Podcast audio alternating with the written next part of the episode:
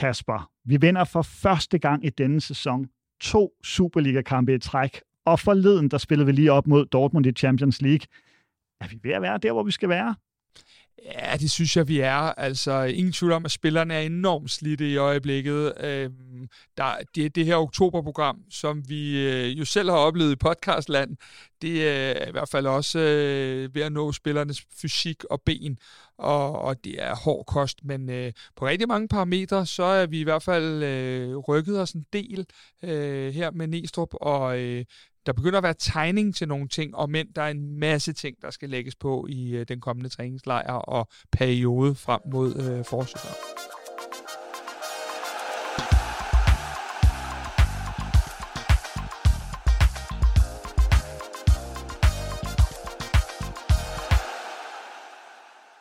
På scoringer af Rooney, Haukan og Claesson vandt FCK 3-0 over bundproppen Lyngby foran 26.043 tilskuere i parken. Den kamp, den analyserer vi selvfølgelig, ligesom vi ser på, om FCK måske er så småt på vej tilbage i guldkampen.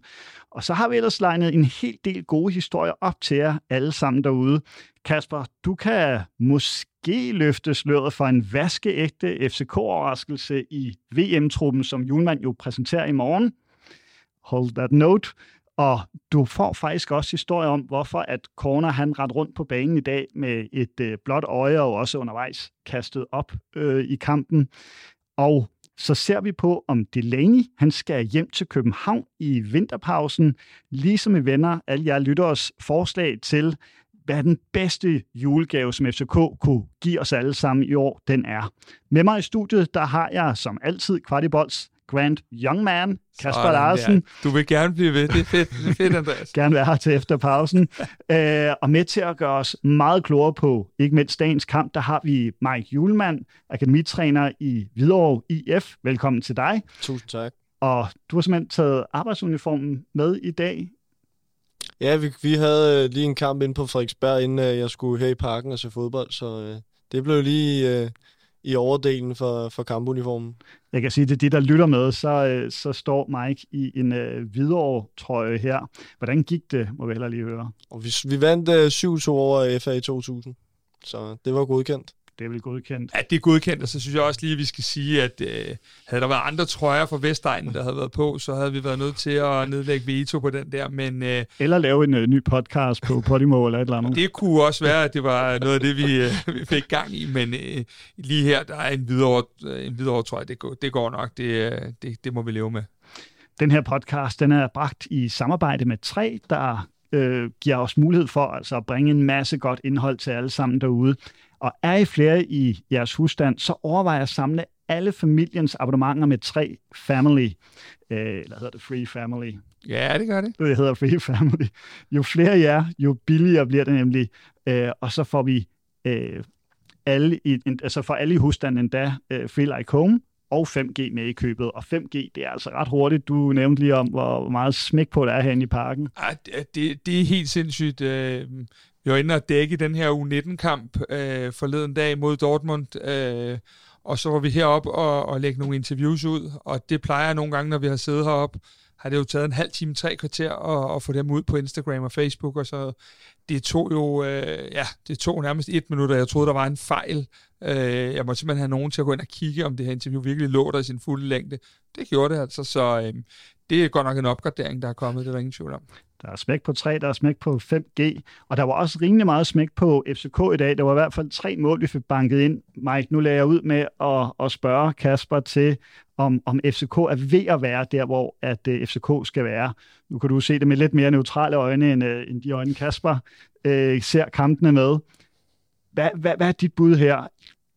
Det er, at det bestemt går den rette vej. Altså det, det, der indikerer topholdene, det er jo altid det, man siger med, at man vinder på sine dårligste dage. Ikke? Og det er jo ikke et de dårligste dage i dag, men det er i hvert fald heller ikke den bedste på FC København-præstationer. Men så lang tid siden, man har scoret tre mål, det gør man, man holder clean sheet, og så er det så altså ikke mod et superhold i Lyngby, men altså stadig de her kampe, hvor du vinder på, på en af de lidt grimmere dage. Det tror jeg, der er mange FC Københavns fans, der har, der har sukket efter det. Det fik man da i dag. Og så plejer vi jo at lægge ud med tre ting, vi lærte, og hvorfor lave om på noget, bare fordi det var sidste kamp i parken i den her øh, halvårs, eller hvad hedder det, i efteråret hedder det. Ja, efterårssæsonen. I efterårssæsonen. Jamen, du skal få de tre ting, Mike og jeg har talt om. Vi har faktisk næsten allerede berørt det lidt. Øh, vi ser slidte ud nu. Man kan godt se, at øh, den der crazy oktober, øh, og det er ikke kun os, der laver podcast, der ser slidte ud efter den oktober, det gør spillerne også nu. Øh, der, er, der er ved at være, øh, ved at være tømt nogle batterier. Øh, så har vi lidt det der, som Mike også lige siger, at øh, de grimme sejre har vi savnet lidt. Altså de der, hvor vi, øh, vi ikke spiller poleret, men stadigvæk får skabt en masse og får, får omsat det, og, og også får en, en, en ret komfortabel sejr i dag, som vel kun er truet, fordi man er FCK-fan og altid er bange for et eller andet. Øhm, og så den sidste ting, det er, at øh, Darami, han er altså, øh, så længe kræfterne holder, for det gælder også for ham, så er han altså bare, ja, det er virkelig kvalitet, det han leverer. Øh, og så er det klart, der kommer et naturligt tidspunkt, hvor han bliver træt, og hvor han så øh, mister en lille smule, men stadig er virkelig kampafgørende.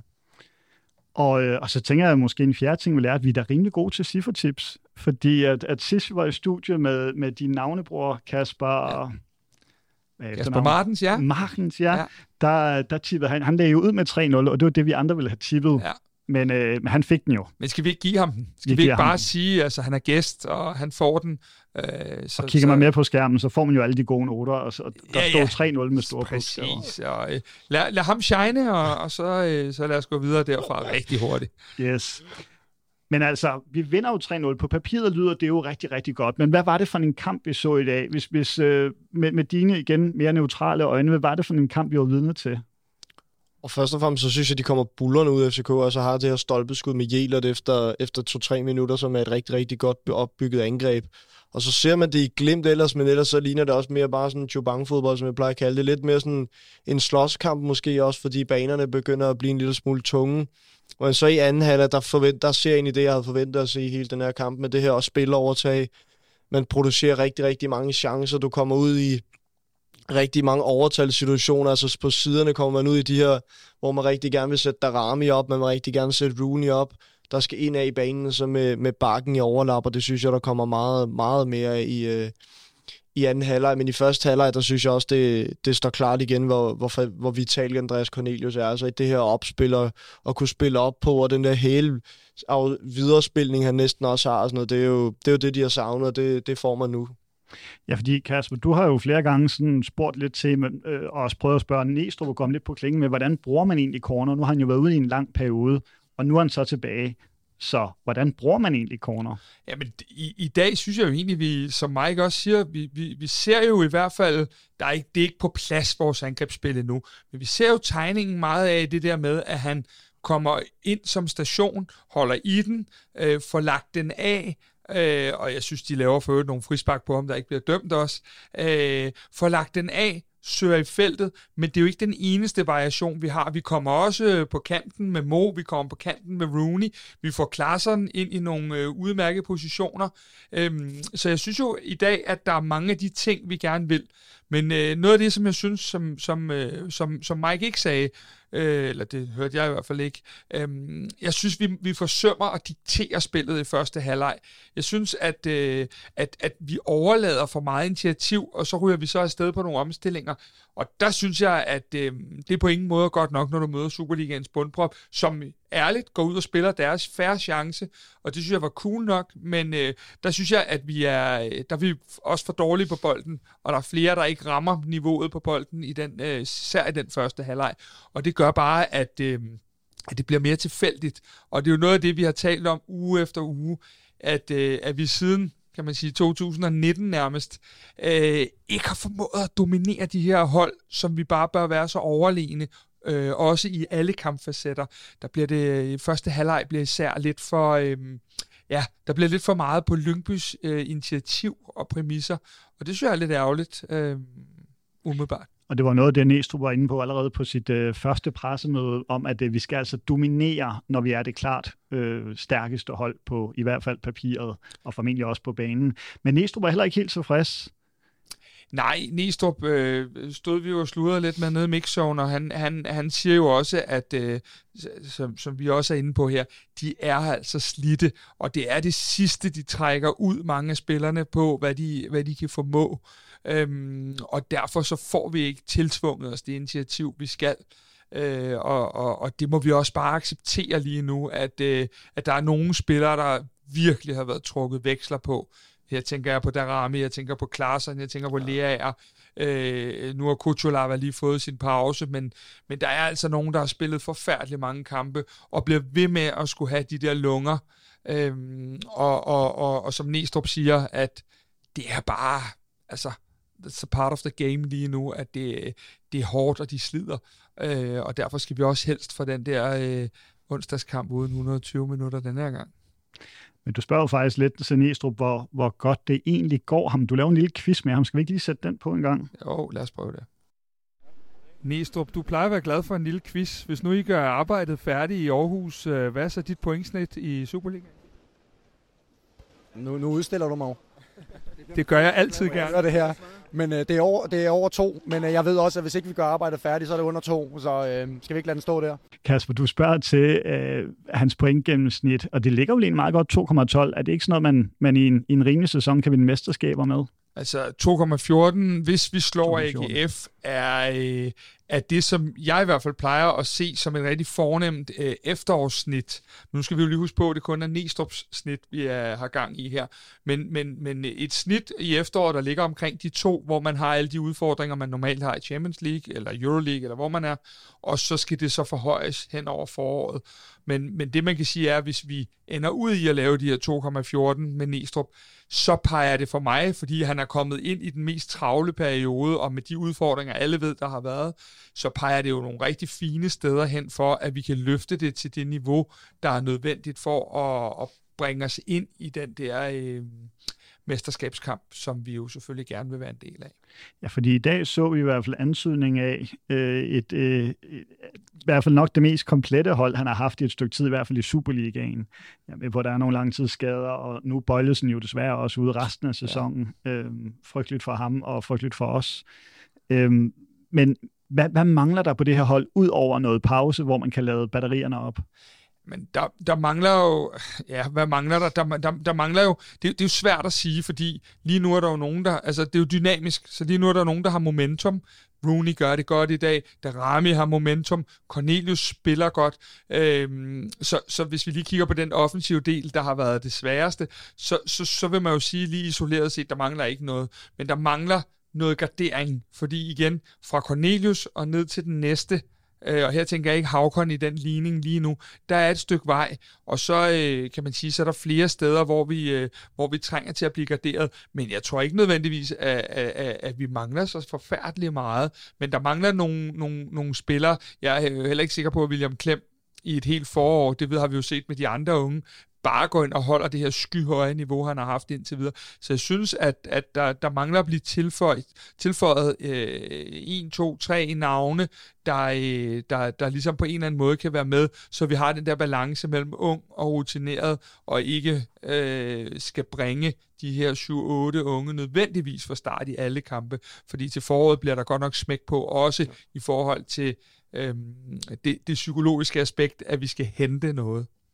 Og Mike, hvis du øh, var Næstrup nu her efter kampen, og efter den her lidt chubang første halvleg, lidt bedre eller bedre anden halvleg, og et trods alt super godkendt resultat, hvor vil du så sådan øh, prikke din sportsdirektør på, øh, på øh, pænt på, på skuldrene og, og bede om et eller andet? Altså jeg er meget enig med det, Kasper også siger også, altså specielt den der pointe med klem, eller hvad der, hvad der vil ledes, fordi alle de her unge talenter kommer til lige pludselig, så bliver det hverdag igen, dem vi så med Rooney, da han bragede frem så mødte han også en hverdag og den her modgang, og det, det vil der mødes. Og det, det vil der også komme for, for alle unge talenter. Det har alle unge talenter mødt. Og derfor er det netop vigtigt med de her etablerede navne. Så der, de navne, hvor du netop har de her unge spillere, der er det måske desto mere vigtigt, at der også netop er den her rutinerede mand, du kan følge med, så i de skæve situationer, så kan de lige gå ind og prikke dem på ryggen og sige, roligt, vi, vi har, giv mig bolden, så løser vi den her situation, eller hvordan det ellers skal være. Så det er jo i og omkring de positioner, nu har vi snakket ledergrupper før, hvor jeg også har været herinde. Det er ikke, det er ikke, det er egentlig ikke, fordi man skal købe en, der skal gå i toppen af ledergruppen, men det skal måske være en på de her lidt mere udsatte centrale positioner på det her FC København jeg, jeg vil jo gerne bistå med den og sige, at, øh, at, at vi, skal, vi skal helt sikkert ud og have hentet en sekser, en international sekser, hvor William Klem står i lære og ja. får masser af minutter. Og så vil jeg lige tilføje, at øh, hvis ellers det går, sådan som øh, FC København og Rasmus Falk ønsker det, så får vi jo næsten også en tilføjelse, fordi det er jo ikke, no, det er jo ikke forkert at sige, at vi ikke har set den bedste udgave af Rasmus Falk, når han endelig har spillet Øh, og jeg var så heldig at få lov at få en lidt længere snak med Rasmus øh, for et par uger siden, hvor han netop taler om det der med, at han har ikke været klar et stykke tid. Ja. Og vi ved alle sammen, der har kendt ham i noget tid, at når, han ikke, når hans krop ikke er i orden, så er han heller ikke i orden. Øhm, så hvis de kan få bugt med hans, øh, nu må vi jo ikke sige så meget med GDPR og sådan noget, vi kan få bugt med hans udfordringer her i vinterpausen, så ser jeg næsten også en helt ny tilføjelse der. Øh, og der er det jo så spændende at se, hvordan Næstrup ser Rasmus Falk, om han primært ser ham i 6'er-rollen eller i 8'er-rollen. Men no matter what, så skal vi have en, for vi må ikke blive så sårbare nu, at, øh, at vi går ind i et, i et slutspil med Stamenic og, og Klem trods alt. Og så er du lige op Stamenic og Klem, og du spurgte faktisk også Næstrup lige netop om, øh, om styrkeforholdet i øjeblik mellem de to. William Klem igen. Har han øh, vundet den her plads, lige som tingene er i øjeblikket? Nej, altså det der med at vinde eller tabe pladser, det er altid øh, dynamisk. Marco havde, øh, havde problemer med, med sin ryg forleden mod Dortmund og, og ikke været helt på toppen, men altså William har vist, at vi, øh, at vi kan stole på ham, og, og så, er det jo, øh, så er det jo præstationerne, der tæller, uanset om, øh, om, du, er, om du er ung eller, eller, eller gammel. Men øh, der, altså, det er jo ikke sådan, at Marco, synes jeg, har, har, har spillet sig af heller. Og jeg synes, han har taget den der 6'er position, Marco også, med, med oprejst panden, selvom, selvom han er klart bedst øh, lidt højere bane på en af de to otter. Ja, altså ja. pladsen er ikke helt afgjort. Øh, Nej, og en anden sjov ting, han nævner her, det er, at han, han jo primært ser, som jeg i hvert fald opfatter det, Markus Damenic som 8. Det gør jo kun vores pointer endnu kraftigere i forhold til, at der så mangler en sekser Øh, og, og noget af det, som vi mangler, det er jo at øh, måske også at kunne rotere lidt der, fordi når du spiller sådan en kamp som i dag mod, mod Lyngby, jamen øh, der, der vil det være ideelt på mange måder at have en boldspillende sekser, både som Klem og, og Rasmus Falk, men så kan der også være de her away-kampe i Herning og i Brøndby ja. og så videre, hvor man har brug for en anden type, og jeg tror, det er vigtigt, at vi får en anden type ind også, øh, så vi har muligheder for at skifte noget, og så vi også kan overleve både de her skader og formdyk. Det var jo en problematik, vi allerede rejste i august måned, da transfervinduet sluttede, at vi sagde, der er ikke noget på 6'eren, der er ikke noget på 9'eren, så ja.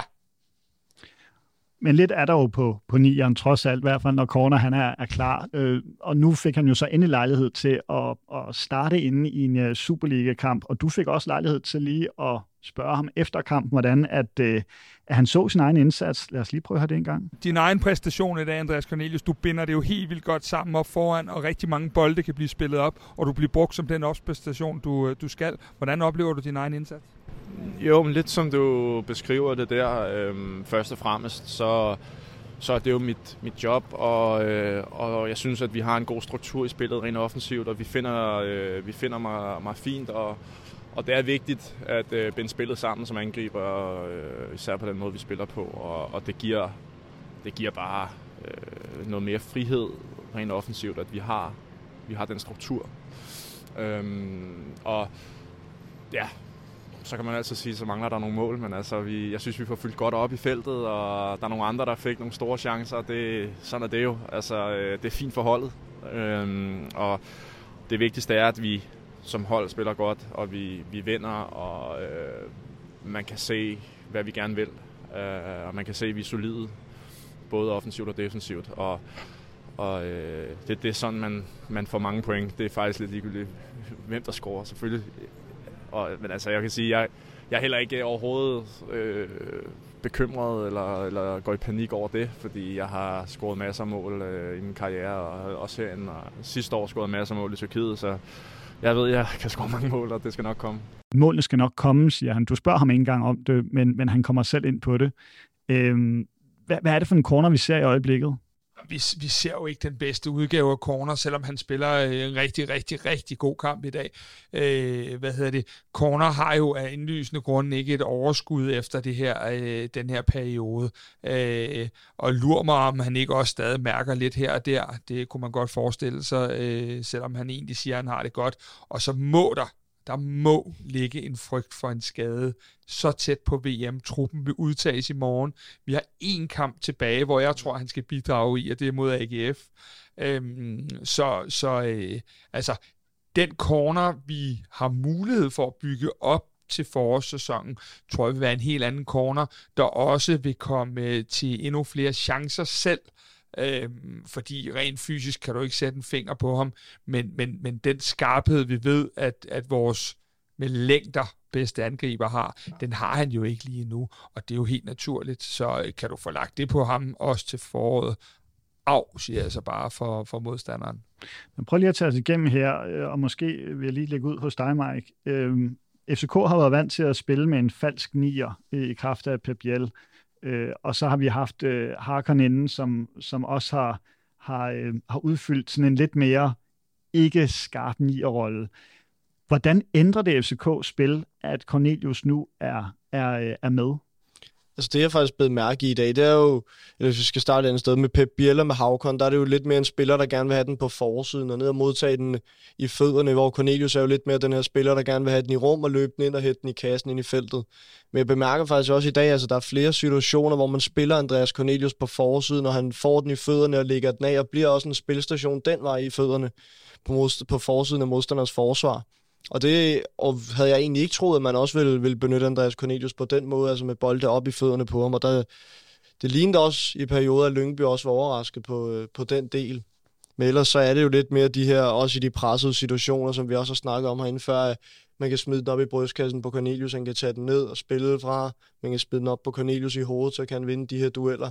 Og det er jo lidt mere det her, FCK altid har været kendt for. Ikke den store angriber, og de, nu skal man passe på med at kalde det Ståle Solbakken tiderne, men altså de tider, hvor det var, hvor det var det her 4-4-2, det, det er det jo selvfølgelig ikke mere, men stadig den, de store angriber, man vil gerne over kanterne stadig, du vil gerne have baksene, der kommer i overlap, du vil gerne have bolden i feltet, og der er en boksangriber, eller Andreas Cornelius bare, øh, bare drømmescenariet. Men jeg synes, der er en dimension, som, som er anderledes, øh, fordi jeg køber selvfølgelig ind på nogle af præmisserne, men, øh, men det der med, at vi kun spiller med en fremme, og med de her to otter, som, øh, som både kommer i deres løb i feltet, og med en Klaarsson, som jo vel sagtens er vores playmaker, så synes jeg simpelthen, at hvis vi kan få det her til at spille, med både at have en playmaker i, i de små rum foran øh, firebakkæden hos modstanderen, med to kanter, der selv kan gå på kassen, og, og, og også kan afslutte.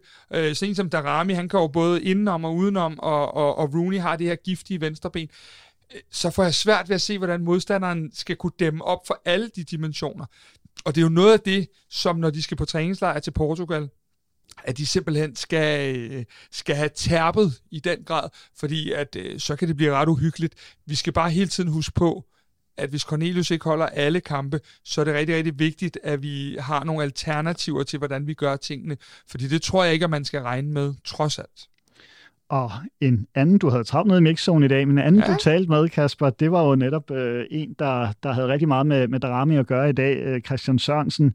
Lad os lige prøve at høre, hvad han svarer, øh, der, når du spørger lidt til det her samspillet med, med Mo og øh, også med Klaarsson.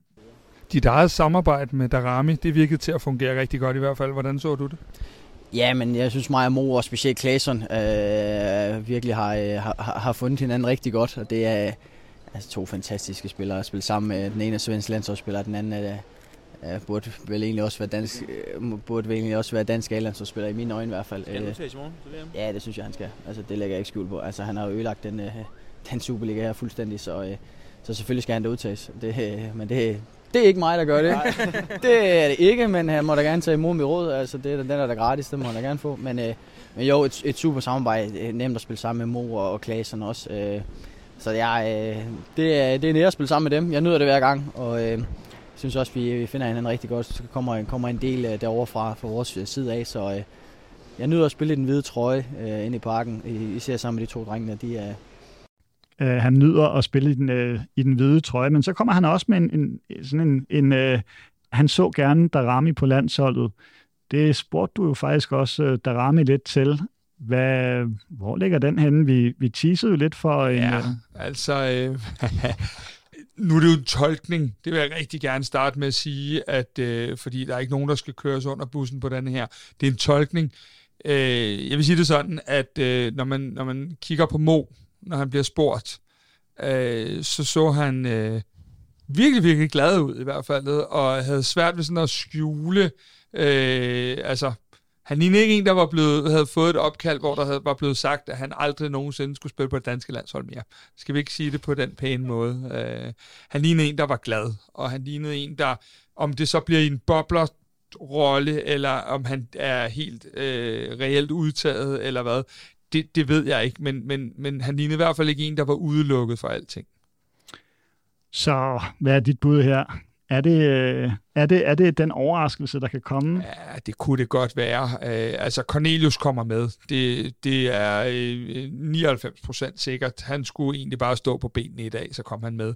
Som han selv udtaler, Cornelius, jeg har været med i så mange år. Hvis jeg ikke skulle med, så havde jeg nok fået et opkald, og det har jeg ikke fået. Så, så han er med.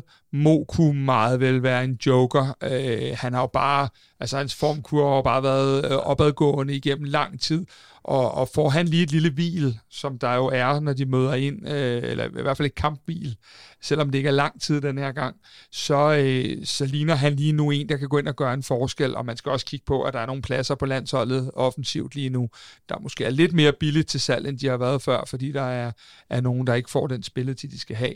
Og så kommer den helt store, og det ved vi ingenting om, fordi det har jo af gode grunde ikke været et tema i dag, Øh, kunne VK få et yderligt mandat? Jeg tvivler en lille smule, øh, men han kunne i hvert fald godt være med i noget boblergruppe eller i den stil. Vi vender tilbage til en forudsigelse på, hvor mange FCK, både nuværende, men også tidligere FCK-spillere, der måske ja. er i, øh, i, i truppen, hvor I begge to får lejlighed til at komme med et bud. Men lad os lige kigge, nu har vi vendt ret meget angrebsspillet, og hvordan det har ændret sig under øh, corner, eller med corner, der er tilbage i startopstillingen heldigvis. Hvad for nogle ting gik mindre godt, hvis vi også lige skal kigge på det i forhold til, var der nogle relationer, der ikke helt fungerede, nogle spillere, der, der måske, der var nogle frispark, der, der måske kørte lidt ud i sandet? Øh. Ja, altså de ting, der fungerede mindre godt, øh, dødboldene, det var ikke, øh, det var ikke prangende. Og så øh, var der nogle spillere, synes jeg, det må du rette mig, Mike, hvis det er, som, øh, som ikke så øh, lige så gode ud på bolden, som de plejer at gøre. Her tænker jeg lidt på øh, en Victor Claesson, jeg tænker en lille smule på, på øh, Valdemar Lund i nogle situationer, og så tænker jeg på... Øh, på, på, øh, på øh, vores øh, darling ellers, øh, Elias Jelert ude på højre kanten, at der var et par steder, hvor jeg måske synes, at, øh, at boldomgangen ikke lige sad i skabet. Ja, der vil også, altså, også en af dem, den nævner selv dødbolden, men det er jo også lidt Christian Sørensen, der skal, der skal servicere corner. Han er vel med rette også en af dem, der ikke fuldstændig finder fodfæste i dag, og, og allerbedste venner med bolden inde på den bane der. Så hvis vi kigger, er der flere, vi lige mangler at nævne den her nu? Ja, altså hvis vi skal kigge på noget, altså vi har jo været lidt inde på det, men jeg synes, at øh, jeg synes, at, at en af de der detaljer, som Mike og jeg sad og sludrede, det skal ikke være nogen hemmelighed. Vi skulle lige se Brøndby OB færdig, inden at vi, øh, inden vi optog her. Øh, og der sad vi jo øh, selv med, med et halvt øje på Brøndby-kampen, og så sidder vi jo selvfølgelig og snakker den kamp, vi har. Og noget af det, vi talte om, det var jo netop William Klem. Altså, øh, det er jo en virkelig sjov ting, fordi at øh, jeg havde besluttet mig for i dag, øh, jeg var på nede og se i dag og se kampen, øh, sidste kamp inden jul, den skulle lige ses for nede og se, øh, og jeg havde simpelthen besluttet mig for, nu hvor jeg var i lidt mere, kan man sige, øjenhøjde med banen, øh, at prøve at lægge mærke til, hvad det var, at William Klem han kunne. Og en af de ting, jeg kigger på, det er jo det der med, at ligegyldigt hvor og i hvilken situation han får bolden, så har han hele tiden blik for den fremadrettede aflevering. Øh, det, når han spiller den tilbage eller til siden, så er det af ren nød, fordi at der simpelthen ikke er andet, han kan gøre.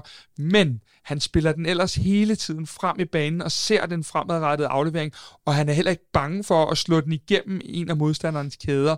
Og det er jo virkelig en gave, fordi... Øh, det gør jo, at vi, øh, at vi meget hurtigere, og det er også noget, det vi ser i første halvleg, hvor vi kommer til nogle af de her omstillingssituationer, at, at, at det er noget, når han blandt andet sætter det hurtigt i gang. Så øhm, det er bare en, en, en, en anden måde, end vi har været vant til øh, med, med Seca, og en anden måde, end, end Stamenic spiller den. Øhm, så, så hvad hedder det, det er bare, øh, det er bare forfriskende øh, at se, øh, når det er, det er en ung spiller, der spiller den den vej. Det er også egentlig, hvis man er gammel. Noget, jeg egentlig også gerne vil tilføje, altså, det er jo det, inden han modtager bolden, altså det her, som vi løber og træner også i, i, i talentmæssigt, det er jo det her, når du scanner området, altså inden du modtager bolden, kan du, hvad er din forberedelse, ligger der nogen tæt på dig i pres, eller hvordan? Og så ret hurtigt, altså det, det er typisk på første berøring, der gør han sig selv ret, altså med at få hovedet mod, mod modstanders mål, og kommer fremad i fremdrift. Så hvis man skal være så fræk, så kan man jo på en måde kalde ham den omvendte William Kvist med dybeste respekt for William Kvist, men ja. altså fordi der netop er så mange fremadrettede afleveringer for William Klem, og jeg synes faktisk, det er ret imponerende, hvordan han bare er gået direkte fra U19 og direkte ind i Superligaen, og bare fuldstændig spiller det, som om han er, han er fløjtende ligeglad med, på hans helt egen måde. Det er, det er virkelig, virkelig imponerende. Kom I nogenlunde igennem kampen, øh, eller er der noget, vi lige mangler at vende i forhold til det her? Vi vinder jo 3-0, og det, vi, vi den der begejstring, man normalt har, når man vinder 3-0, den er ikke sådan, øh, vi er ikke helt deroppe at ringe alligevel. Hvorfor er vi ikke det? Ja, men øh, grunden til, at vi ikke er oppe at ringe, tror jeg, det er jo lidt fordi, og det øh, er jo måske lige til den arrogante side i vores situation, det er jo en sejr, man har lidt regnet med. Altså, mit fokus i denne her weekend, og, og, og bestemt også mandag, øh, det har jo gået lidt mere på andre kampe. Øh, og det kan jo lyde lidt paradoxalt, når vi ikke har vundet to Superliga-kampe i træk før nu. Øh, men, men den her havde vi bare måske sådan lidt taget, at øh, de tre point skulle nok komme i hus. Og derfor så er det jo de andre resultater nu, som er, øh, som er vigtige, og de andre resultater, der er, der, der er med til at definere, hvordan vi skal gå på vinterpause. Og, og, og det der med at gå på vinterpause, øh, normalt er jeg egentlig fløjtende ligeglad med, nummer 3 eller nummer 8, når jeg går på vinterpause, eller når jeg ser stillingen. Men når jeg går på vinterpause, så kan der godt, og det tænker jeg også, der må hos øh, spillere og sådan noget, være noget psykologisk ja. i, om man ligger nummer 3 eller nummer 8. Egentlig er der jo ikke den store pointmæssige forskel fra nummer 3 og nedad.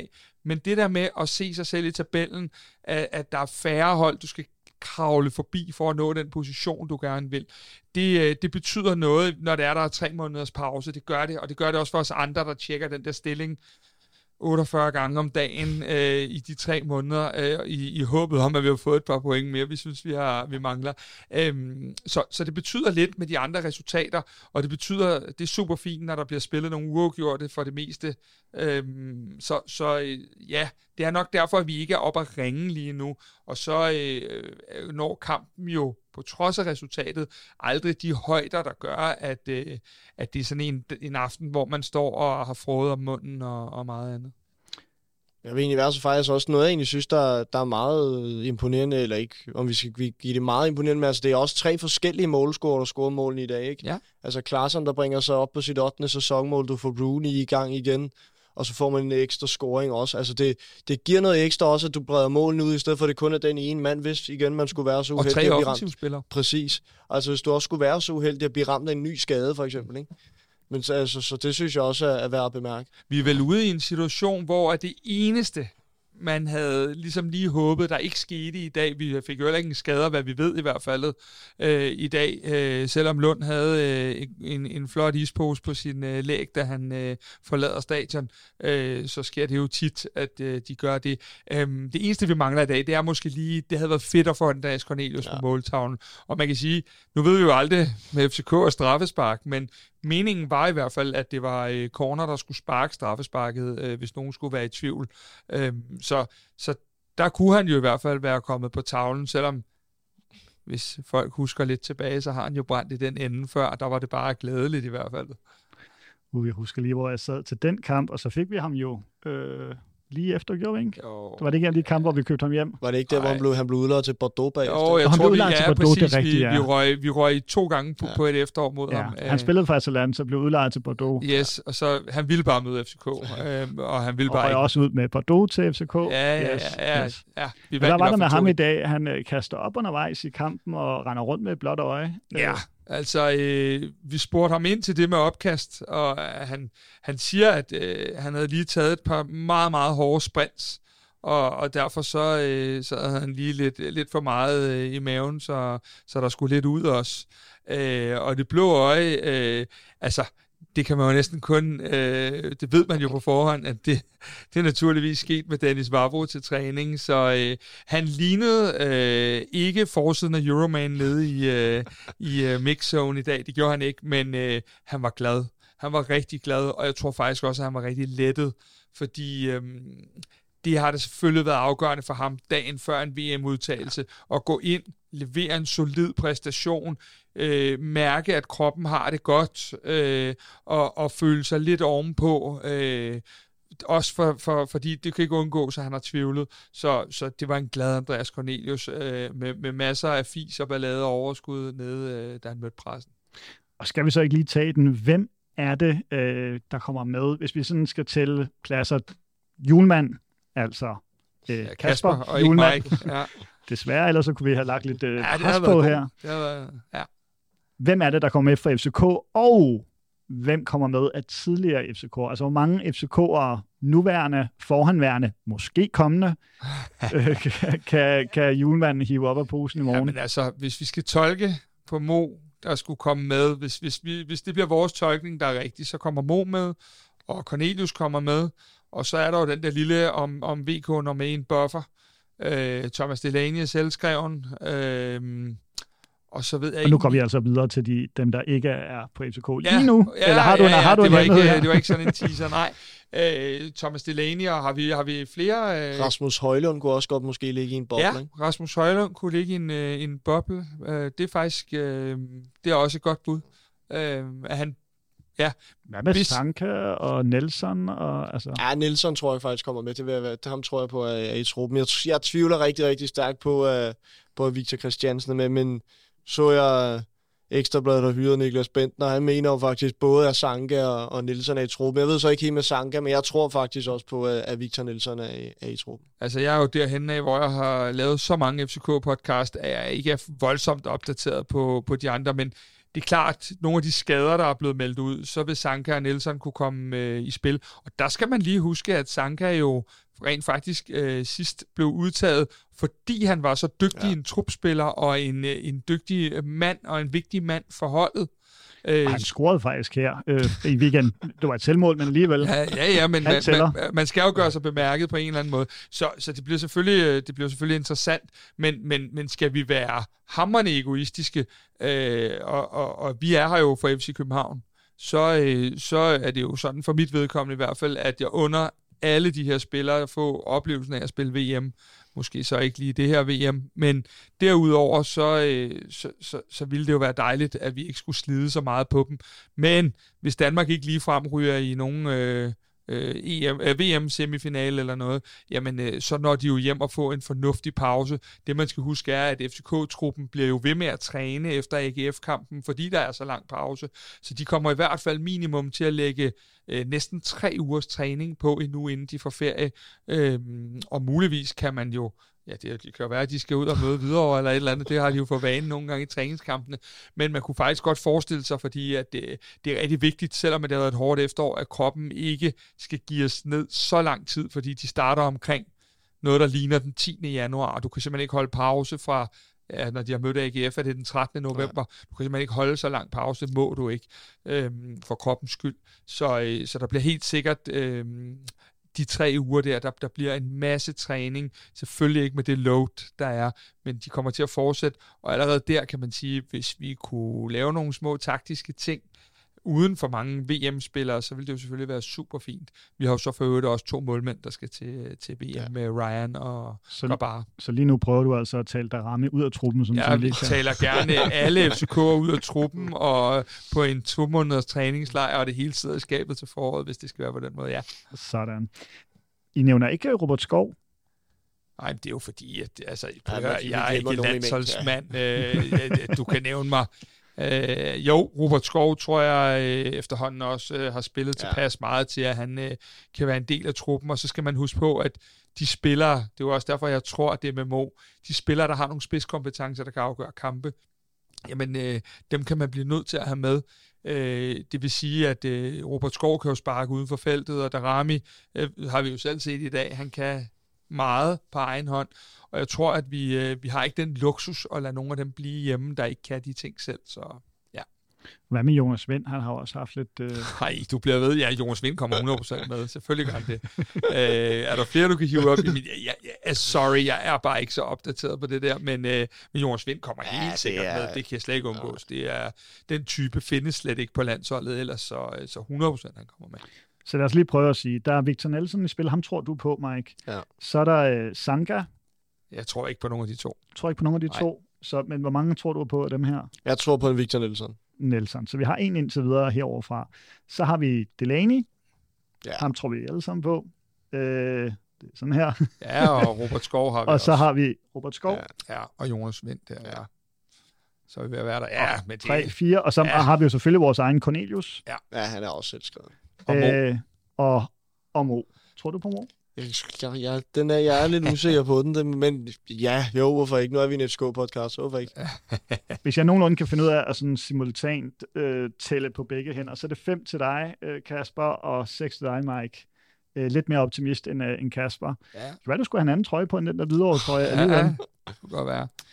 Nå, Ej, men det er har... jo også ligegyldigt, Andreas. Det her det handler om, at vi får lukket det her FCK-vindue af, eller øh, øh, efterår af, og ser frem mod transfervindue, kommer ud på de her træningsbaner og får trænet, kommer ned til Portugal og får spillet nogle kampe, for, for alle de der nu er vi i landsholdslejren her, så automatismer, som Morten Olsen kalder det, få dem på plads, så vi står snorlige, når vi møder, februar, eller møder ind i februar og møder Silkeborg på udebane i den første kamp. Jeg kan godt høre, det ikke er VM, du, øh, Ej, du glæder dig mest ja, til, men, men jeg tænker, der er jo en forskel på, når Delaney bliver skiftet ind, når vi ser en Robert Skov banken ind på frispark. Ja, ja, det er fint nok, men altså, øh, jeg har kun en hvid trøje på, så det, det kan de gøre, som de har lyst til. Og så er der jo lige den der detalje, at det ikke er et særligt fedt sted, de skal hen og spille. Men lad os da for fanden lukke landsholdslejren, og så bare øh, køre på, om vi kan blive danske mester i stedet for. Til gengæld har de fået en meget god øh, Katar-trøje, den her helt sorte udebane. I don't know.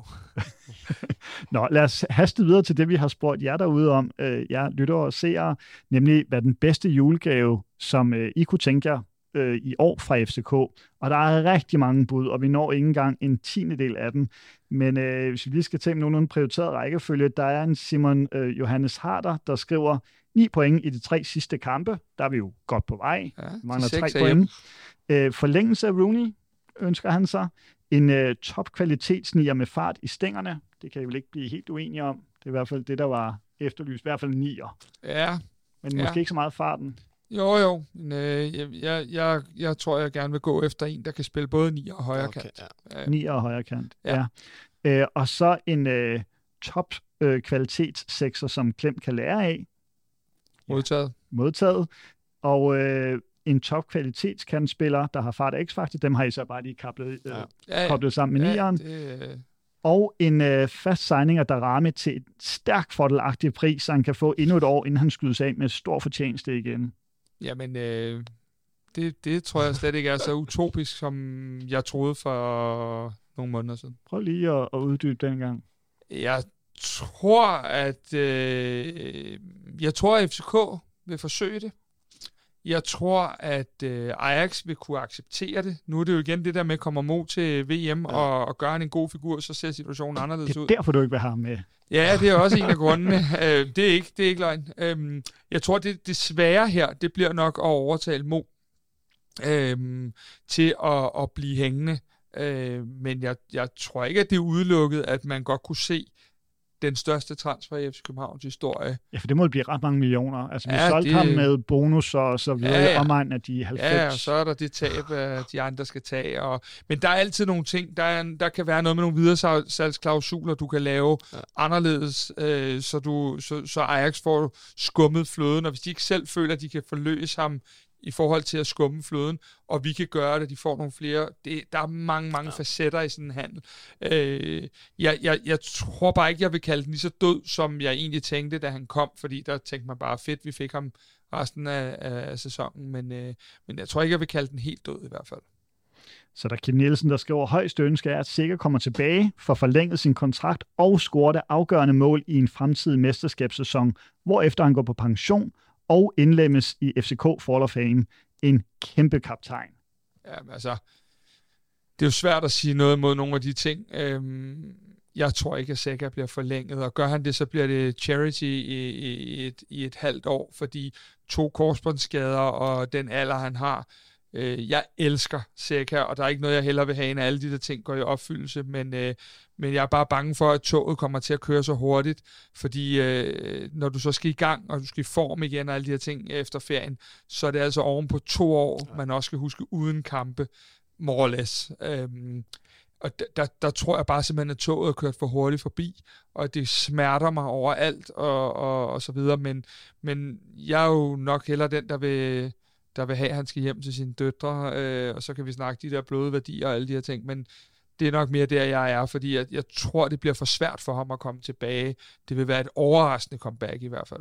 Og Mike, du nikker på hovedet. Ja, jeg er også meget enig. Jeg har også øh, svært ved at se, at, at man forlænger den her aftale, også fordi det bliver det er blevet snakket om flere gange, og hvis han endda ikke havde haft den her korsbåndsskade, hvor meget de her børn hjemme i, hjemme i det Portugal eller Grækenland ja. er, er savnet af Seca, og hvor svært det er at være afsted for dem hele tiden. Så jeg tror, det, det egentlig har været mere, mere eller mindre planlagt, både med FC København og med Seca selv, at, at til sommer skulle det, skulle det være stoppet, men det skulle selvfølgelig have været gjort på, på en meget flottere vis, ja. som var Seca værdig. Så der er Jan Pierre øh, Boas, der ønsker et advisory board med Niels Christian Holmstrøm og Ståle. Ja, øh, der, der vil jeg sige det sådan, at øh, det, det tror jeg, vi sådan set er mange, der kunne købe den præmis, men øh, det bliver da godt nok øh, julefen, der skal trylle, fordi den tror jeg ikke på sker øh, lige umiddelbart, nej. Altså Ståle har ikke sat sine ben i parken siden, øh, og, og Holmstrøm, øh, han har vel meldt sig helt ud, selvom ja, han men, jo... Men, men, men øh, altså, Holmstrøm er jo ikke utopisk, men, men øh, nej, jeg, øh, ja, jeg, den, den, den tror jeg ikke på, men jeg forstår godt, hvad, hvad det er, han tænker, det vil jeg sige. Så er der selvfølgelig en masse, der ønsker sig mesterskabet. Øh, der er mange, der ønsker sig Delaney-retur. Det kommer vi tilbage til lige om lidt. Det er jo et tema her, men jeg kan lige sige, hvad Mikkel på Twitter skriver. Øh, nej, undskyld, det var ikke Mikkel det her. Der var en, en, en der, lad os prøve at se her. Det var Thomas Erbo Jensen, der skriver tre hints til mit største juleønske. Han har noget lækkert hår. Han har scoret Jens Skov. Sikke en fremtid, han får. Jeg ved ikke, jeg tolker bare. Du tolker, det kunne være Delaney. Jamen, det er fair. Øh, og så er det, at, øh, at øh, Mikkel han øh, skriver øh, på Twitter, jeg er nøjestypen så blot centerback, eller Scholz, øh, Delaney, og så en offensiv type som Ujenko eller øh, JBL, det må være Jørgen Larsen, der kan spille flere offensive pladser, øh, men højrekant og nier er et must. Ja, men det er jo bare dem, øh, Mike og jeg har slået sammen i en position, og der kan man sige, en spiller som Øh, jeg, jeg tror, den døde dengang, men en spiller som Peter Olajenka er jo virkelig en, der både vil kunne spille nierrollen og den der højre kant. Og, og jeg tror, det er en type af det, som, som vi, øh, vi har også før i, i podcasten sagt, og nu skal folk ikke lægge sig fast på navnene, men en type som Yusuf Poulsen, det er også en, der både vil kunne spille nieren og højre kant. Ja. Flere af de der, øh, der, der, der kan spille to positioner. Og grunden til, at jeg siger sådan, det er jo fordi, at jeg kunne også godt tænke mig, at vi fik en eller anden kæmpe lækker nier eller noget. Men når du har lavet det dyreste indkøb i klubbens historie med Andreas Cornelius, så er det klart, han er suverænt første angriber, første valg, og han spiller, når han ikke er skadet, så spiller han hver gang. Og det vil sige, så er det begrænset, hvem du kan få ind bag i ham. Øhm, på, på en eller anden led, og derfor så, øh, så tænker jeg, at hvis det er en, der kan udfylde to pladser, så er der bedre mulighed for, at man kan lave nogle, nogle rotationer i de ting. Og der er jo nogle af de typer, som Ola Jenka, Yusuf Poulsen og, og den dur, som, som kan de ting. Men Andreas, skal vi ikke lige give et bud på øh, julegaven? Fordi at der er jo mange flotte ønsker her, men jeg bliver nødt til at sige for mit vedkommende, det eneste All I Want for Christmas, er det ikke sådan noget af den stil? Jeg, jeg, jeg håber virkelig, at vi begynder at få bukt med de her skader. Det er simpelthen mm. mit højeste ønske for julen.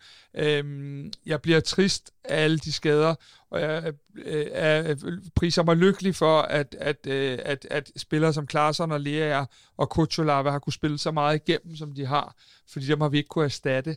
Øhm, så, så det der med, når du begynder at kan erstatte nu, øh, i dag for eksempel, Falk kan komme ind, og, og du kan begynde at, at få nogle af de her øh, dygtige spillere tilbage, så vi kan give nogle af vores profiler nogle pauser en gang imellem, eller tage dem ud efter 60.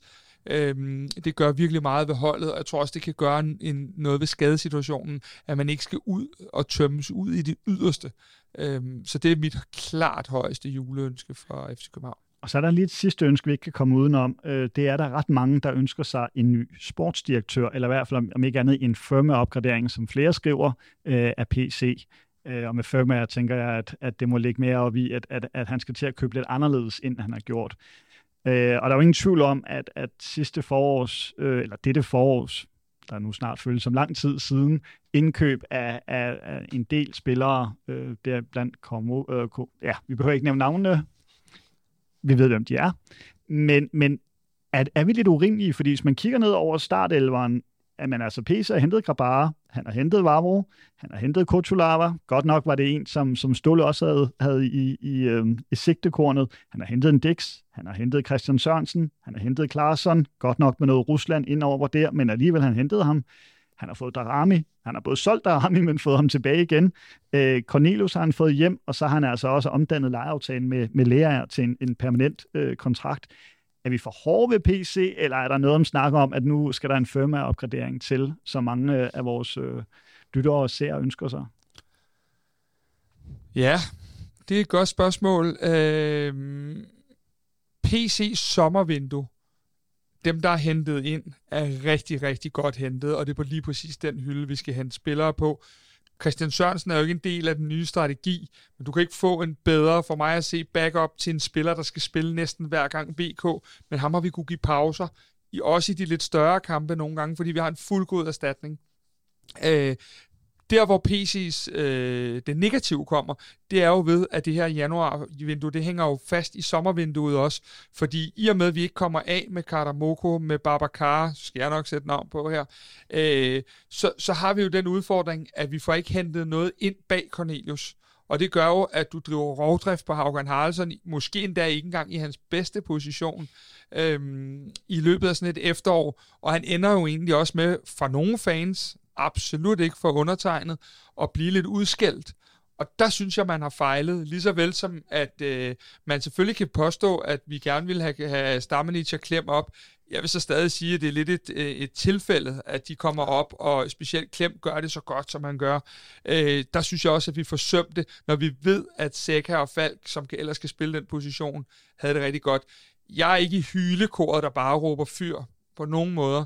Jeg er i et sted, hvor jeg siger, at det her vindue bliver et vigtigt vindue for PC, øh, for der skal hentes flere af dem, vi hentede i sommer, og der skal vigtigst af alt øh, luse ud i noget af det, som vi jo øjensynligt ikke har tillid til. Altså, det kan ikke komme mere tydeligt, at vi ikke har tillid til Babacar. Øh, Øh, Mukairo, hvad har han fået? 41 sekunder siden vi lukkede, at vi smed Børing væk. Øhm, det, det er nogle af de ting, hvor man kan sige, der skal vi have, have ryddet op øh, i nogle ting, og så skal vi bibeholde det. Øhm, men samtidig synes jeg jo, når du læser din liste op også, at der er rigtig, rigtig mange dygtige handler og rigtig mange klassespillere imellem. Øhm, men jeg synes, man forsømte 6'er og 9'er positionen, og det trækker ned for sommerens ellers formidable vindue.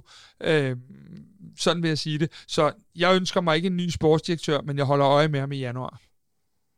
Man kan så også sige altså noget, hvis vi skal gå ind i, øh, i Babacar, han har også ikke set skyggen af spilletid i lang tid, men også i dag, da man skal skifte en ny kant ind, der Darami går ud, der smider du Dix over på højre bak, Jelert går ned på venstre bak, og så smider du Christian Sørensen frem på venstre kanten. Jeg har også øh, et mindre vink med en vognstrøm til, til Paul Mukairo, og det her, det, øh, det er nok også synger på, på sidste vers for ham.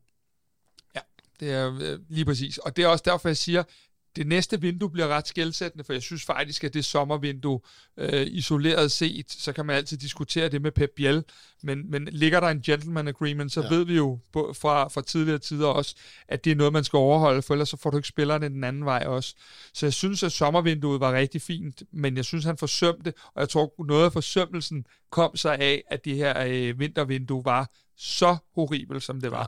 Så det her januar for mig er noget, hvor jeg siger, Øh, jeg er ikke på fyringsvognen på nogen måde, men jeg skal selvfølgelig holde øje med, hvad det er, der sker i januar, for får vi lukket de huller, og ja, han har en rigtig stærk sparringspartner nu i Jakob Næstrup. Får vi lukket nogle af de huller, som vi også har påpeget i dag, jamen, øh, så synes jeg, det ser fornuftigt ud, og så øh, skal vi lige huske på, at manden også har været med til at lægge en øh, ny strategi igennem 10 måneder, så øh, det er jo også helt øh, naturligt, at, at øh, den strategi skal stå sin prøve, både i forhold til, hvad han kan, men også hvad ejerne kan, og så videre. Så øh, ja, så, så, så jeg er på den der vogn, der siger, at øh, jeg holder øje, men jeg er ikke øh, ved at smide nogen ud.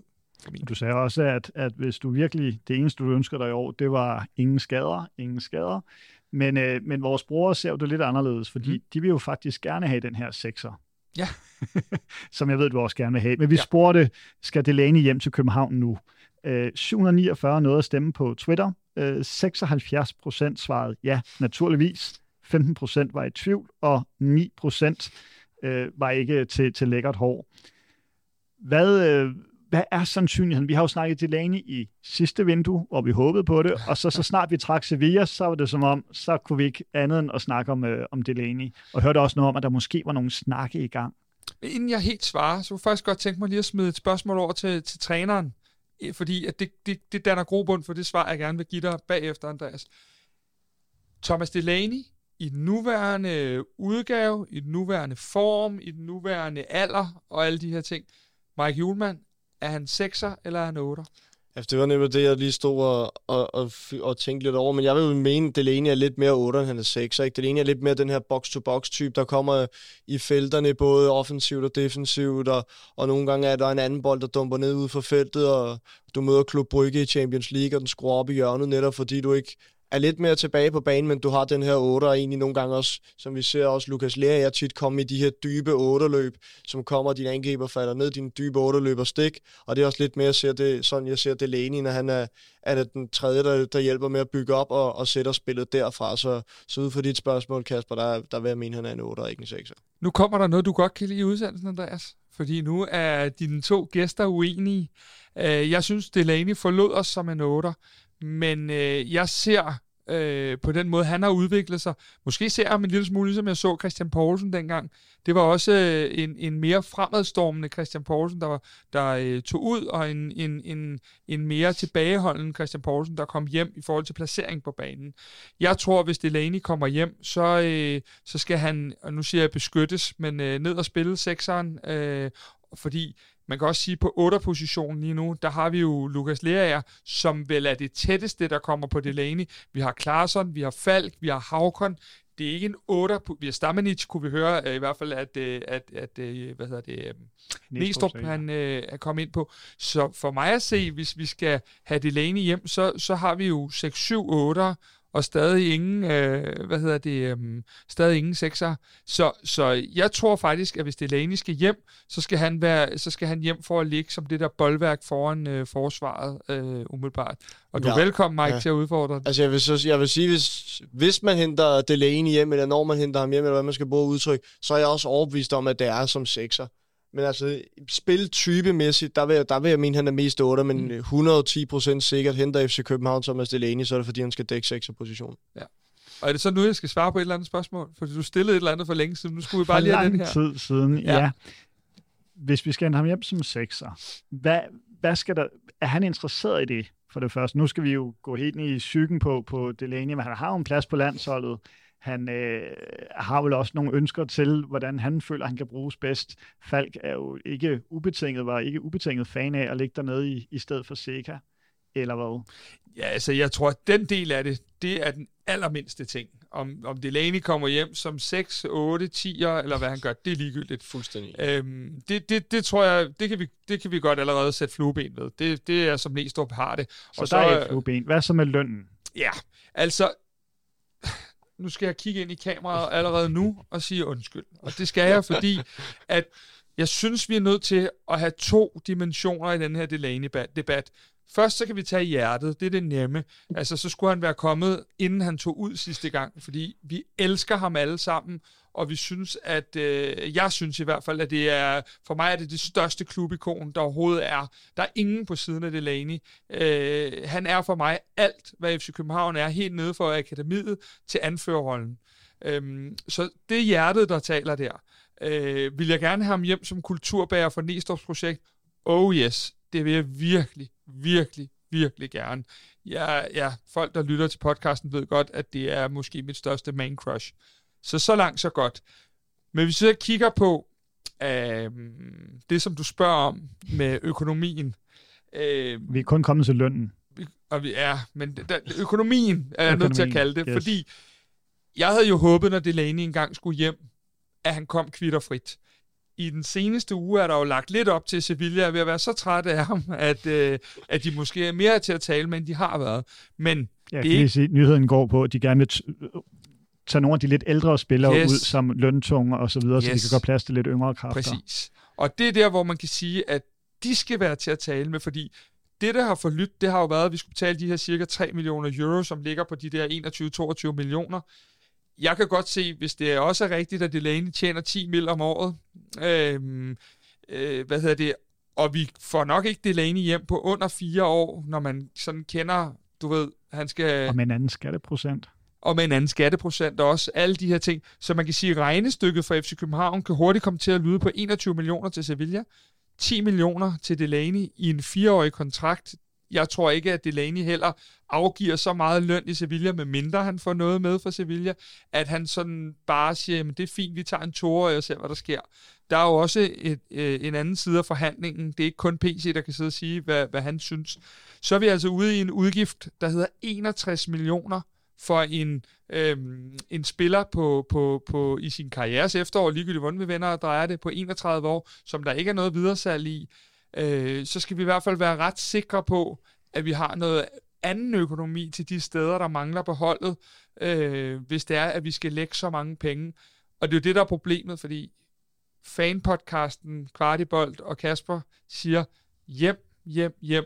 Men, men hvis jeg også lige skal tage hjernen med ind over det, så kan jeg i hvert fald godt se en udfordring, hvis det er de her beløb, vi taler om. Ja. Så vi skal både have, øh, have, have Sevilla rigtig kraftigt ned i pris, og så skal vi måske finde ud af, fordi jeg ved ikke med jer andre, men jeg ser jo Delaney være her indtil den dag, at han skal bæres ud øh, i en eller anden rolle i FC København, så skal man kunne strikke et eller andet sammen i den dur, for jeg synes i hvert fald 61 millioner, når vi selv har læst også på de sociale medier her, hvor meget folk har været, og vi selv også har været ærgerlige over, at vi ikke har kunne bruge Cornelius i det her efterår, øh, hvad hedder det, på grund af alle de her skader. Og, og, og Mike, jeg ved, du har i hvert fald øh, taget lidt data på, på øh, Delaney også her. Ja. Øhm, så, så, så kan du ikke lige prøve at tage os en lille smule igennem nogle tal? Øhm. Jo, altså vi har Ja, jeg har kigget lidt mere tilbage på de sidste tre sæsoner, og altså forrige sæson i, i Bundesligaen, der spiller han 20 kampe i Bundesligaen af, af 1289 minutter. Han spiller 7 i Champions League af 429 minutter og 6 i DFB-pokal af 388 minutter. Det giver i, for tre sæsoner siden, der spiller han 2196 minutter, og som er i alt øh, 34 kampe, han spiller i der. Og de der 34 kampe, det er jo, det er jo meget godt fint at plukke ind egentlig for, det, for den sæson. Med. Og går vi så til sidste sæson, der spiller han 26 kampe i La Liga af 1544 minutter, fire kampe i Champions League 199 minutter, tre kampe i Europa League 192 minutter, og det så går han så ned og spiller lidt mindre minutter, så det bliver 2039 minutter, men det er så tre kampe mere end, øh, end uh, sæsonen inden. Og så i nuværende sæson, der har han så plukket syv kampe i La Liga af 280 minutter, fire kampe i Champions League af 229 minutter, og det er så 509 minutter og 11 kampe. Ja. Og så har, vi, har jeg også kigget lidt på med skadesfront, og der har, har han haft i sin sidste sæson i Dortmund, misset han to kampe af, af skade, og så har han indtil videre i sin øh, Sevilla-tid misset ni kampe af, af, af skader. Ja, det, det riser det vel egentlig meget godt, Andreas, øh, op, de ting Mike han øh, fortæller. Øh, fordi det, det, det, mit, mit, inden at vi satte Mike på opgaven med det her, der var et af mine ting, det var, at jeg synes, at jeg sådan, min, min, min hukommelse sagde mig, at der var flere kampe, han blev taget ud af og der var flere kampe, at han, øh, at han, han missede på den ene eller den anden måde. Og det kan jo selvfølgelig være af mange årsager, ud over skaderne. Øhm, men det er i hvert fald et af de steder, hvor vi i hvert fald skal så være ret sikre på, at de minutter, han ikke spiller, dem har vi en anden, der kan udfylde. Og, og ja, William Klem er der, og ham er vi også fan af og, og vilde med og så videre. Men vi skal bare være sikre på, at vi ikke står i en situation, fordi ret beset kan du sige, at øh, grunden til, at vi ikke er i lodtrækningsborgen på mandag, hvis man skal karikere det lidt, det er jo rent faktisk øh, et stykke hen ad vejen, fordi vi ikke havde erstatningen for Andreas Cornelius, øhm, øh, der, der kunne lave mål på en svær udbane i, i Sevilla, hvis vi sådan skal sætte det på spidsen. Så det der med, øh, det, det, det skal vi i hvert fald opmærksom på, at vi bruger en, en, en meget stor del af vores budget øh, på det her. Øhm, jeg ved ikke, om vi kan konkludere på det, men altså, jeg er bare all in på det, men, men jeg vil også gerne have lov til at bringe den anden nuance ind i det, fordi den er ikke så sort-hvid, synes jeg, som, som, øh, som, som den normalt vil være. Det er ikke så meget no-brainer, som, som det har været, men der, hvor vi er i vores projekt med FC København lige nu, og den nye strategi og alle de her ting, øh, der, der, der tror jeg, vi bliver nødt til at gøre det. Simpelthen. Men hvis vi nu lige Nej, jeg, nej, jeg, jeg, jeg vil så også sige, for nu hvor lige nævner no-brain, jeg vil sige, ligger den her mulighed foran uh, øh, PC i januarvinduet, så er jeg 1000% sikker på, at han bagefter vil udkalde det her for en no-brainer, så, uh, så henter FC København selvfølgelig Thomas Delaney. Enig. Men PC er jo ikke den eneste, der, der formentlig skal godkende sådan en handel, når den kommer over øh, de mange millioner, vi snakker om, hvis det er der, den ender med, at Sevilla skal have et to cifre millionbeløb. Delaney skal også have et tocifret millionbeløb om året i løn. Så der er en bestyrelse, der skal godkende. Du er PC lige nu, bare den her ene øjeblik. Åh, oh, det er fedt. Og skulle det er gå, fedt. Ej, hvorfor kan ja, men, men der er en lille, der er en lille ja. twist her, fordi ja. at øh, nu øh, er jeg bestyrelsen, den samlede bestyrelse, øh, som du skal overbevise. Kan Delaney give det mesterskab og få os i det Champions League, så vi får de der millioner, øh, du lover os PC hele tiden? Jamen, øh, jeg synes egentlig ikke, den er så svær, og det er jo fordi, at det, som vi hører, det er jo, at, øh, at, at alle handler på 3 millioner euro og under, øh, hvad hedder det, det er bare noget, vi gør. Og derfor så er det jo inden for, øh, for, for lønbudgettet, vi skal kigge, og der har PC jo et, et fuldstændig krystalklart budget, så jeg tror ikke, vi får nogen problemer med at få godkendt de her ting, fordi øh, det handler jo om, at han skal holde sig inden for sit lønbudget, og det er jo der, vi skal huske i forhold til den nye strategi, at spillere som Haugen Haraldsson, øh, Isak Bergman Johannesson, øh, Elias Jelat, Valdemar Lund, de tjener ikke de summer. Så derfor har vi nogle spillere som Cornelius, som Rasmus Falk, som Nikolaj Bøjlesen, der er desværre skadet, som Seca, som kan tjene de flere penge. Og det er jo det, vi skal se ind i nu med FC København, at vi kan have flere, der kan tjene de mange penge, fordi vi har de unge, der ikke går for den samme løn. Så jeg, jeg ser ikke engang, at han er nødt til at tale Vateren øh, øh, op på 9. og spørge, fordi... Øh, det er bare en del af, af gamet. 3 millioner til Sevilla, hvis det er der, vi lander, og 10 millioner øh, årligt. Det, det er jo inden for hans øh, lønbudget, hvis vi skulle sige, at det var nogenlunde en Cornelius-kontrakt, han kom hjem på, og det ville vel være meget plausibelt. Men hvis vi så ser, nu er det jo vores, nu er det fansene, der ønsker det i hvert fald øh, 76 procent af vores, ja. øh, dem der har stemt på Twitter. Du ønsker det, øh, jeg ved ikke om, så, så du, at det her er det bedste køb fra FCK? Jeg ved ikke, om du det, det stadig ligefrem vil ønske det, men, men at det her er den rette spiller? Altså det her, det er jo, det her, det er jo nogle af de spillere, der giver en hel klub et løft, og giver en liga et løft, Præcis. så det her, det er, det er en spiller, som jeg vil synes var, var fantastisk for, for os, den neutrale seere, at sidde og se Superliga, og jeg, jeg, jeg tror også, at det ikke var så forfærdeligt længe. Forestil dig også, Andreas, vi har et efterslæb, ligegyldigt hvad, når vi går til ja. vinterpause, så har vi et efterslæb. Det ved vi, pointmæssigt. Forestil dig øh, altså hele København med, med Jakob Næstrup i spidsen for det her hold, som fansene jo med god grund allerede har taget fuldstændig i hjerterne for, for de fleste. Øh, du får en, en, en Delaney hjem. Du har en Cornelius, der, der forhåbentlig har, har fået lidt massage på de læge der. Øh, og du har alle de her, øh, jeg undskyld udtrykket, virile unge spillere, der, der, der virkelig bare har power. Jamen, så, så vil der også komme sådan en, en øhm, der vil komme en stemning af noget, som, som bliver ved med at lægge lag på. Nu har fansene øh, fået Næstrup, som de gerne ville. Vi har fået en ny strategi, vi har fået mange af vores unge talenter ind på holdet. Vi så også får, ja, ja så jeg kan sige det som det er, for kongen hjem, øh, hvad hedder det, så er det jo kun et spørgsmål om tid, før den fornemmelse, hvor du føler dig uovervindelig igen, øh, og alt det, han kan lære fra sig til de her unge gutter. Altså, havde jeg en søn, der spillede øh, central midt øh, eller andet inde i FC København, så kan jeg ikke finde nogen, jeg hellere vil stå i lære hos en Thomas Delaney. Så, så det er jo meget mere end en spiller, du køber her. Det er det, man skal huske, fordi selve spilleren er muligvis ikke 61 millioner værd, men mennesket og klubmanden og ikonet, det tæller altså rigtig meget her. Altså jeg vil sige, hvis jeg var bestyrelse lige nu, ville jeg begynde at blive overbevist om, at Nej, vi det kunne bruge de her fedt, penge på fedt, det. Men, men kan det her gøre forskellen på et mesterskab? Jamen det, det, det, det igen. Jeg tror ikke, at spilleren af sig selv kan gøre forskellen til et mesterskab, men hans tilstedeværelse over for de andre spillere, hans presence, hans FCK, vi må ikke bruge udtrykket DNA, men FCK-værdier, og, og alene det der øh, helt nede fra U13-holdet, Øh, ja, det, må, det, er jo, det er jo lige din overgang, Mike. Øh, trænerovergang der. Men, men helt dernede fra, det vil jo gennemsyre klubben. Du kan ikke finde en ude på akademiet, der ikke ved, hvem Thomas Delaney er heller. Og hele vejen op til, at de spillere, der løber i førsteholdstruppen nu, har jo også fulgt den her spiller øh, igennem deres, kan man sige, ungdom, barndom. Øhm, det, det, det er hele den aura, der vil komme omkring holdet, og så også og nu taler jeg udelukkende for mig selv her, blåede fans, der bare vil tro, at i det øjeblik, at han trækker trøjen over hovedet, så er alt godt. Men det vil bare give noget helt særligt til klubben og til byen og til, ja, for helt, kan mærke for helt gås ud, når jeg, når jeg taler om ham. Øh, så jeg synes, det er for mange penge, men jeg tror måske, de er givet godt ud, der hvor vi er som klub lige nu. Okay, vi køber ham. Godt, fedt, yes. Men jeg skal lige høre, fordi PC sagde jo sådan set til os på, på det her pressemøde, hvor man fremlagde den nye strategi, du også var inde på, Kasper, at det kunne godt være, at der bliver meget mere julemand over FCK og, og PC, at, at vi skal måske helt op i et 60-cifret millionbeløb. Uh, altså, at vi skal have op i de der magiske 100, vi- hvor vi ikke har Ja, der skal Delaney af. så ikke købes i hvert fald. Der skal det helt ikke købes, men, men det er også der, det bringer mig så frem til mit spørgsmål. Tænker vi for småt her, i forhold til, hvis vi begynder at skulle hente en 100 millioner kroner spiller hjem? Altså, nu skal jeg jo ikke konkludere på, hvad PC mener, trods alt. Øh, så hiver han mig bare i ørerne ude på tieren.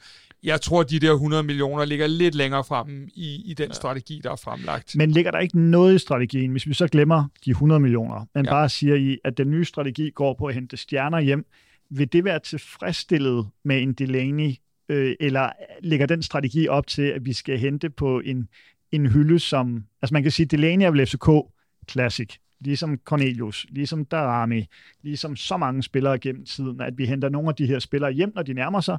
Delaney har selv sagt det, han har sagt det hele tiden, jeg kommer hjem til FCK en dag, spørgsmålet er bare, hvilken dag. Så skal vi i virkeligheden også kigge lidt opad allerede i det her vindue, eller bliver det først til sommer, at vi ligesom går ind og henter nogle spillere af en, en økonomisk kaliber, vi ikke har set tidligere? jeg, jeg, jeg, jeg tror, at af alle mennesker, så er PC den, der er også allermest over de der hylder, der blev snakket om, fordi det er jo en diffus ting. Jeg synes, at øh, hvis vi skal skære det ind til benet, så synes jeg, at øh, Victor Claesson, det sætter for mig i første øh, omgang en ramme for, hvor, dy- hvor dygtige spillere, og det handler det jo ikke altid kun om økonomi, men også om, hvorvidt spilleren har lyst til at være her. Victor Claesson sætter på mange måder for mig en standard ja. i forhold til, hvad vi som FC København kan hente. Det er en skandinavisk landsholdsspiller med 75 landskampe, ekstremt dygtig, bundsolid, øh, hvad hedder det, fantastisk på alle parametre, og, og så den der øh, vinderskala, som han også har. Øh, jeg synes, at øh, det, det, hvis det er det niveau, og så kan vi bevæge os øh, videre fra det niveau, så, så, så må jeg jo prøve at spørge PC, om, om jeg er helt blank på den, når jeg ser ham næste gang. Det synes jeg nu umiddelbart er, ja, det, det, det er et niveau for mig, at hvis vi kan hente en mere Victor Claesson og en Thomas Delaney i det her vindue, så er det i hvert fald de to wow-køb, jeg tænker. Og når vi også fisker lidt rundt i det her, så er det også fordi, vi også lovede i optakten, at vi lige vil vende sådan, om FCK måske var bare ind i mesterskabskampen. Ja. Øh, nu er der en kamp tilbage i sæsonen. Øh, Tag på, mig, vi også- mig. vi, har en, øh, vi har en pokalkamp mod Tisted, men vi har kun tre point tilbage at spille om, inden at, øh, at transfervinduet står for døren. Mike, nu har Kasper sendt bolden videre til dig. Skal vi begynde overhovedet, og, og øh, kan vi tænke FCK ind i en guldkamp, eller, eller øh, vil du spille fedtekortet og sige, at vi lige skal vente nogle kampe osv.? Ej, når man ligger nummer tre, så er man altid en del af guldkampen, er ikke sådan noget lignende? Jeg vil også mene, øh, et, Det er hold, ikke så svært, Kasper. et FC København-hold må aldrig nogensinde øh, på det her tidspunkt af året ikke være en del af guldkampen, så, øh, så selvfølgelig er FCK en del af guldkampen. Og realistisk, Kasper, er vi så øh, med de her seks point, øh, er vi så, øh, kan vi være der, hvor vi begynder at kigge fremad mod guldet, mod FC Nordsjælland lige nu i hvert fald, PT, og nok også de næste runder frem. Jamen altså, nu, Mike er jo så dygtig at svare på dine spørgsmål. Jeg vil gerne have lov at fedt spille en uge endnu. Øhm, fordi sidste år, da vi øh, skulle spille den sidste kamp inden jul, øh, hvad hedder det, øh, der sagde jeg, hvis vi vinder i Aalborg, så bliver vi danske mestre. Der er jeg ikke lige nu.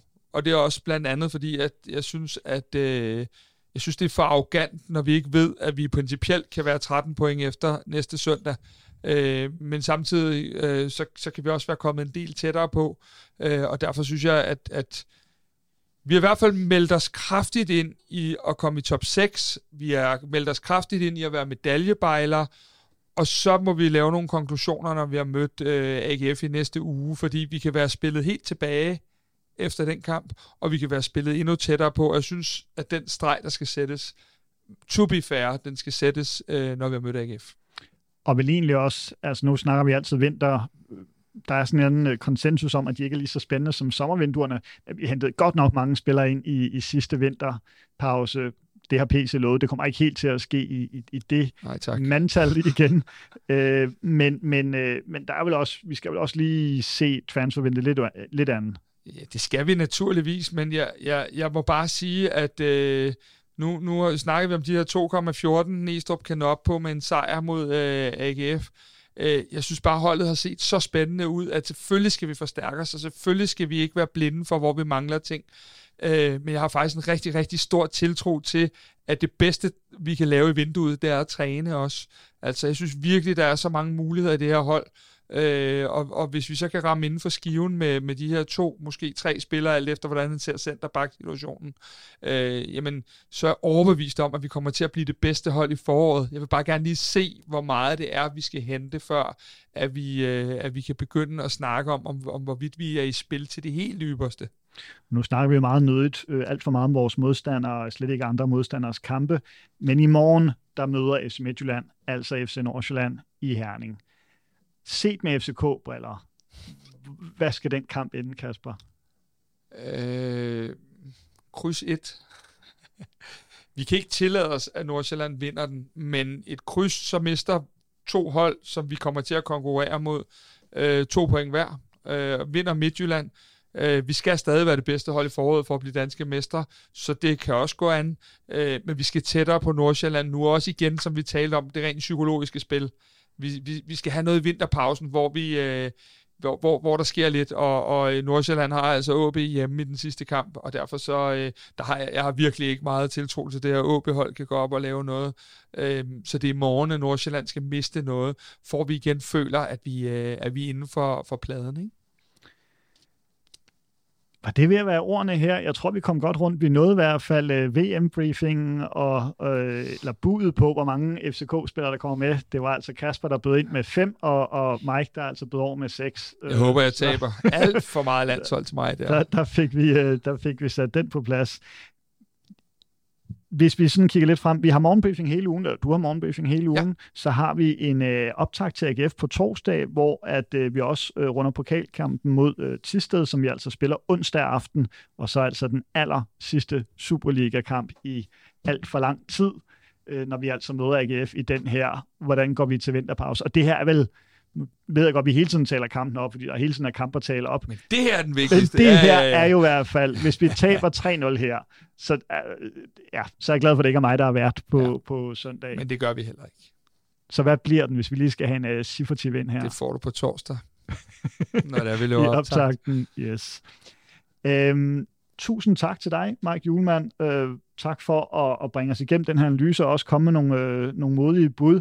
Du må hjem og få vasket trøjen. Gerne godt klor, så den kan blive helt hvid. Og tak til dig, Kasper Larsen. Du glæder dig vel til i morgen, når du skal ud og lave derbycast. Det blev til en øh, 1-1'er mellem Brøndby og OB. Åh oh, ja, det er et af de lidt sjovere uh, moments i morgen, når vi skal lave uh, derbycast uh, sammen med Nana fra Brøndby. Uh, For de lytter, der ja. måske ikke er opdateret på, hvad Kasper Rander laver med Brøndby, så har det ved Gud ikke noget med kvart i bold at gøre, men er et lille hyggeprojekt, som Kasper laver med Podimo. Ja, med Podimo, Podimo. Øh, sammen, med, sammen med Nana fra, ja, fra 3 point og Brøndby Lyd. Øh, vi øh, prøver at gå bag fjendens linjer en gang om ugen, og det er faktisk, tror jeg, første gang, hvor at der har været en vinder og en ikke-vinder, når vi skal optage.